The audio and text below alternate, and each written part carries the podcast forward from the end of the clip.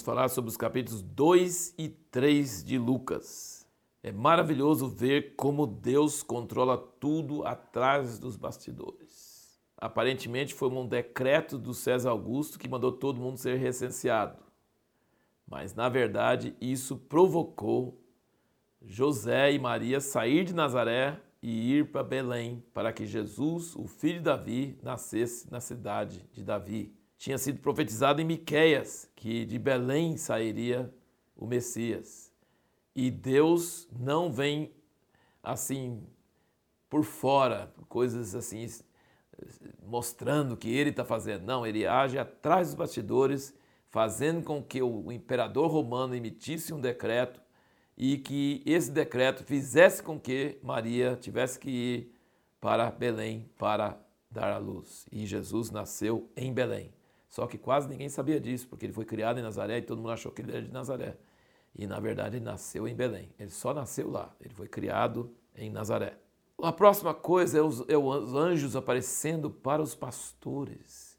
Olha a lógica de Deus. Ele faz um show celestial, exército de anjos glória de Deus. Não pode ser alucinação coletiva, percebe? É, muitos pastores viram. E ele não chamou a mídia, ele não apareceu para os importantes, ele apareceu para os pastores. A lógica de Deus é totalmente diferente da nossa. Ele apareceu para os pastores no campo. E ele ainda deu um sinal para eles. O menino que você acha vestido em trapos e deitado em uma manjedoura, olha, não tinha mais ninguém. Só Jesus era tão pobre que foi vestido em trapos e, e, e, nasceu numa manjedoura, e os pastores souberam que era Jesus por esse sinal. Não tinha nenhum outro menino nascido naquela noite que estava daquele jeito, só Jesus que foi daquele jeito. E aí aqui diz uns versículos muito preciosos, aqui no 2,19 diz, Maria, porém, guardava todas essas coisas, meditando-as em seu coração. Como isso é uma coisa assim preciosa. Versículo 51. Então, descendo com eles, foi para Nazaré e era de sujeito, e sua mãe guardava todas as coisas em seu coração. Você imagina quantos anos, acho que talvez 40, 50 anos, ela guardou essas coisas no coração, para depois contar para Lucas, para Lucas poder registrar no seu evangelho. Como Deus confia em pessoas para dar valor em certas coisas, nem entendendo às vezes na hora, mas guarda no coração e depois conta para Lucas e Lucas registra no Evangelho. Aqui tem uma frase que os anjos falaram com os pastores: Glória a Deus nas maiores alturas e paz na terra entre os homens de boa vontade. Essa tradução está errada. E não é. Nós temos até um movimento no Brasil, acho que é um chamado Legião da Boa Vontade. É como se Deus. Paz na terra entre os homens de boa vontade? Não. Não é isso o sentido no original. Porque nenhum homem tem boa vontade. Nós nascemos todos com o pecado de Adão, o pecado original. Não tem jeito de ter boa vontade. Se for assim, não, não é boas novas. É? Porque eu, eu tenho que ter boa vontade para Deus ter paz, é, dar paz para mim. Não. O original diz: é boa vontade de Deus para com os homens. Apesar dos homens serem trastes, miseráveis, inimigos de Deus, Deus vai exercer graça unilateral e ele tem boa vontade para com os homens. Óbvio que se os homens não receberem, não vão receber. Mas todos que quiserem, por mais maus que sejam, Deus tem boa vontade para com os homens. Ele providenciou salvação. E aí tu vê esse coral celestial para o benefício de simples pastores. Deus é maravilhoso, Deus é Deus, tremendo. José e Maria levam Jesus para Jerusalém para ser circuncidado no oitavo dia deram o nome de Jesus, que o anjo tinha dado antes dele nascer. Terminados os dias de purificação, eles é, levaram o sacrifício. Eles eram muito pobres, porque ofereceram dois pombinhos. E dois pombinhos, você pode olhar no Velho Testamento, é só para gente que é muito pobre. Então José e Maria eram pobres. Eles cumpriram a lei de Deus escrita na palavra. Olha que coisa interessante. Cumprindo a lei de Deus escrita na palavra, aí o Espírito Santo vem sobre Simeão, é um homem velho, temente a Deus, e o Espírito Santo estava sobre ele, e ele foi revelado pelo Espírito Santo que não morreria antes de ver o Cristo, e pelo Espírito ele foi ao templo. Então, aqui, versículo, versículos 25, 26 e 27 do 2, fala isso, né?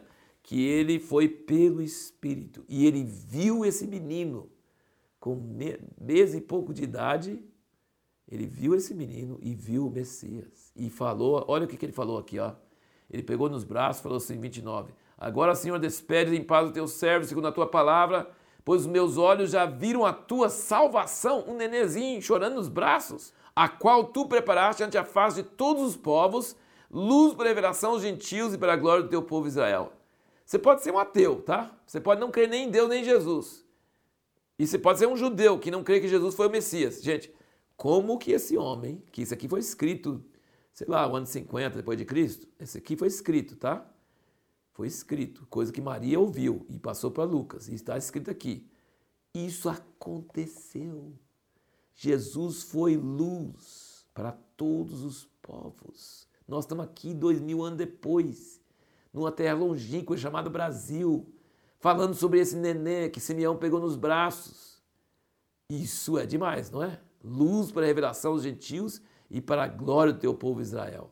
Isso é um fato incontestável. Aconteceu. O que Simeão falou é verdade. Agora veja bem: quando Zacarias profetizou, quando Maria cantou, quando Gabriel falou com, com Zacarias e falou com Maria, e aqui o próprio Simeão está falando da glória de Jesus e, e tudo isso do reino de Jesus, e que ele vai salvar seu povo e vai libertar seu povo. Estou só falando sobre a glória.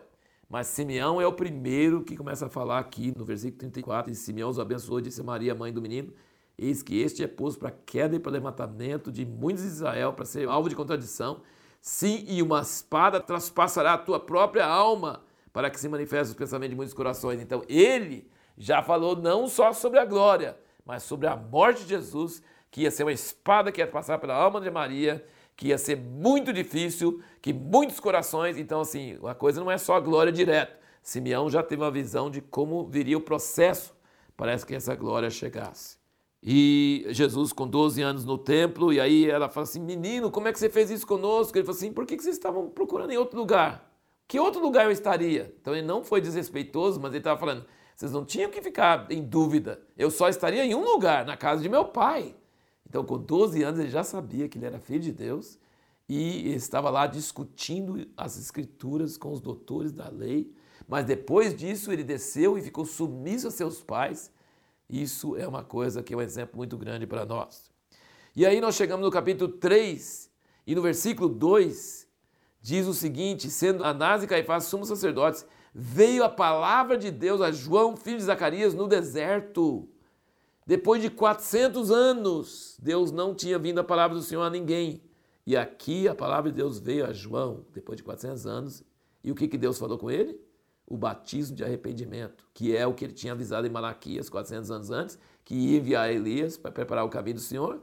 E aqui, 400 anos depois, que para Deus mil anos é como um dia, então é como se depois do café da manhã até a hora do almoço, para Deus é assim, quatro horas, né? mas para nós é 400 anos, período interbíblico.